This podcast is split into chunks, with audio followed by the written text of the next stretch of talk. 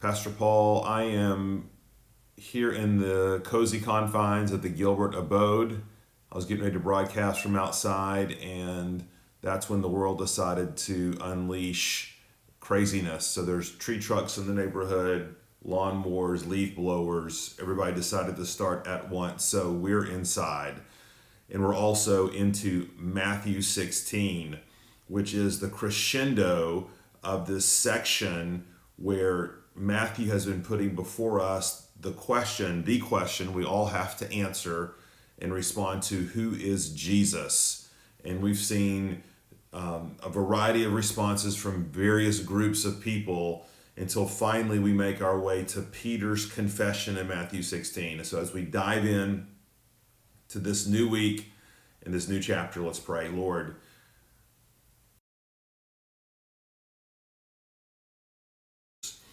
and we see them at this once again in verse 1 in Matthew 16 when it says they came and then to test him they asked Jesus to show him a sign. Give us a sign, they said Jesus. That, that, that'll do it for us. And I've always wondered, you know, at different points in my life, why didn't Jesus just, just do this? Why didn't he just like call down fire from heaven? Wouldn't that have persuaded them? Wouldn't that have really been a, a powerful demonstration of, of a sign from heaven? And then, but we have to remember, we have, as we're reading all of Matthew's narrative, Jesus has already been giving them signs. He's already been healing. He's already been uh, casting out demons. He's been making his power and his authority known. And what have the religious leaders done? They've refused to believe it. In fact, they're so hardened in their hearts against Jesus, they attribute his miracle working to Satan. And then Jesus shows how ridiculous that sort of logic is. In fact, they're so hardened in their disbelief that remember back in Matthew 11, I think it was, Matthew calls this the the unforgivable sin or the blasphemy of the Holy Spirit, where their hearts are so hardened that they would rather attribute the power and authority of Jesus to that of Satan and demons rather than bend their knee to Christ. And so here they are um, they're still in this posture. They're still in this hardened heart here as we open up Matthew 16. Um, Jesus doesn't show them a sign. Even if he had, they would have attributed to Satan or found some other way not to believe it. And then Jesus warns them about the leaven of the Pharisees and Sadducees, or the the the, the use of cooking analogy, the yeast. A little bit of yeast makes its way through the dough, and the Pharisees and the Sadducees, Jesus is saying that's how their teaching is like. And that's what he's been showing us all throughout this. This is one extreme response of unbelief. But then here, Matthew is showing us this to then pivot to the disciples in verse 13. And the Pharisees and the Sadducees have already weighed in about who they think Jesus is. And now Jesus poses this question to the disciples. And he says, Who do people say that the Son of man is. And then we come to that very famous statement in verse 16 from Simon Peter, verse 16. Simon Peter replied, You are the Christ, the Son of the living God. And, and all of Matthew has been, has been building to this point thus far to communicate and to press forward to his readership and to us for us to consider that same question. And Jesus affirms Simon Peter's response by saying, Blessed are you, Simon Bar Jonah, Simon son of Jonah, for flesh and blood has not revealed this to you, but my Father who is in heaven. Again, continuing that statement or that theme that human hearts are naturally wicked and hardened to the things of God. God has to reveal through his spirit the truth of who he is and that's what's happened with the disciples. He's taken them into his confidence. He's revealed himself and now simon is making this declaration. Now this brings us probably to one of the more contra- most controversial passages in all of scripture. Um, and volumes have of ink have been spilled around this debate and of course we're going to resolve it in about five minutes so i know you're excited to hear that but look at verse 17 and let's read it, and then let's talk about what in the world it might mean.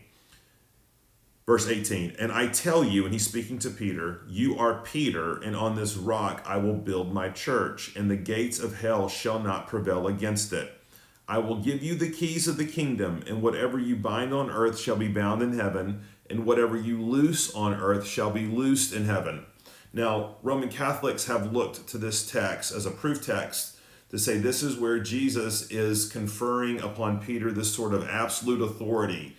Um, whatever he binds on earth, we bind it bound on earth, what he looses on earth. It, it, it's it's it, that's a way of talking about the authority that was going to be invested in him and that that this is the this is establishing the primacy of Peter among the apostles and thus this apostolic succession down from that time has happened through the popes. And that popes can now speak ex cathedra in the place of Christ with the voice of Christ. And that's why the pope would be the highest human authority on earth. Now the protestant view or we would kind of say the classical view, biblical view, um, going back to the beginning times of the church, was, or, or let me just put it this way the, the classic Protestant view, let's keep it there for right now, was that what Jesus is saying here is that not that he's going to build the church upon Simon, but upon his confession, right? So just as, so Jesus is going to build the, the church upon himself. Now, interestingly, I don't. I think both of those views have deficiencies, and then I'll explain what I think Jesus is really saying. First of all, it's very clear when Jesus says, "You are, um, you are Peter." That's a nickname. It, it, Pet, Petra, okay, or Petros, and then upon this rock, Petra. It's very clear Jesus is linking these two terms, right? And he is, I believe, undoubtedly investing Peter an authority, a unique apostolic authority in the early church. We know that Peter was the first among equals um, with the original apostles, and that when Paul came along, they were they were probably the two most prominent apostles. But we see this in the ministry of Jesus. That I mean, ministry in Acts of Peter where Peter did have unique authority. He didn't have he he spoke as one who had been given authority by Christ. Think about Acts 5 for a second, where Ananias and Sapphira are struck dead by the Holy Spirit. Well, it's Peter who's presiding over that whole scenario. And so I think we don't do justice to the biblical text or the historical or biblical record when we just say, well, Jesus is not referring to any kind of authority vested in Simon at all. This is just all about uh, the authority is vested in his confession. That's what Jesus will build his church upon. Um, however, um, I think the Roman Catholic view is in error as well because we know that this authority is not absolute. And the reason we know this authority is, is not absolute is for a few reasons. First of all, um, we know in Galatians 2, Paul rebukes Peter specifically because Peter was doing something contrary to the gospel. He was not having table fellowship with Gentiles. And Paul has to rebuke Peter. In fact, we see this even in this own passage that as, as much as Jesus commends Peter's confession, then he has to turn around and rebuke Peter. Because why? Because Peter said, um, Lord, because Jesus began to explain to them why he had to go to Jerusalem, why he had to suffer, why he had to be delivered over to the hands of the Gentiles and crucified. And what does what does Peter do? He rebukes Jesus because this is not in, a, in accord with his his thought about the kind of authority or the kind of Messiah that Jesus would be.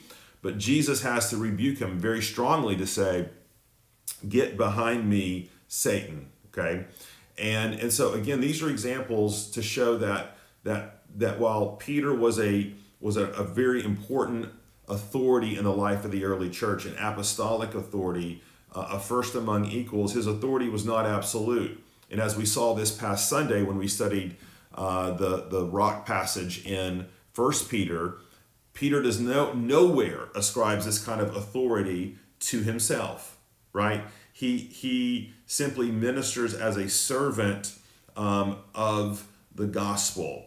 And what's interesting about this passage, and, and again, this is one of the things that's, that's oftentimes misunderstood. where it says, On this rock I will build my church, and the gates of hell shall not prevail against it. A lot of time we envision this idea that the kingdom of God is this castle, and that Satan uh, and it has these walled forts around it, and that the forces of Satan are coming against the kingdom of God, and they can't break down the gates, and the gates hold strong. That's not the picture here. In actuality, it's the kingdom of Satan that's been established on earth, and it has its gates and walls around it.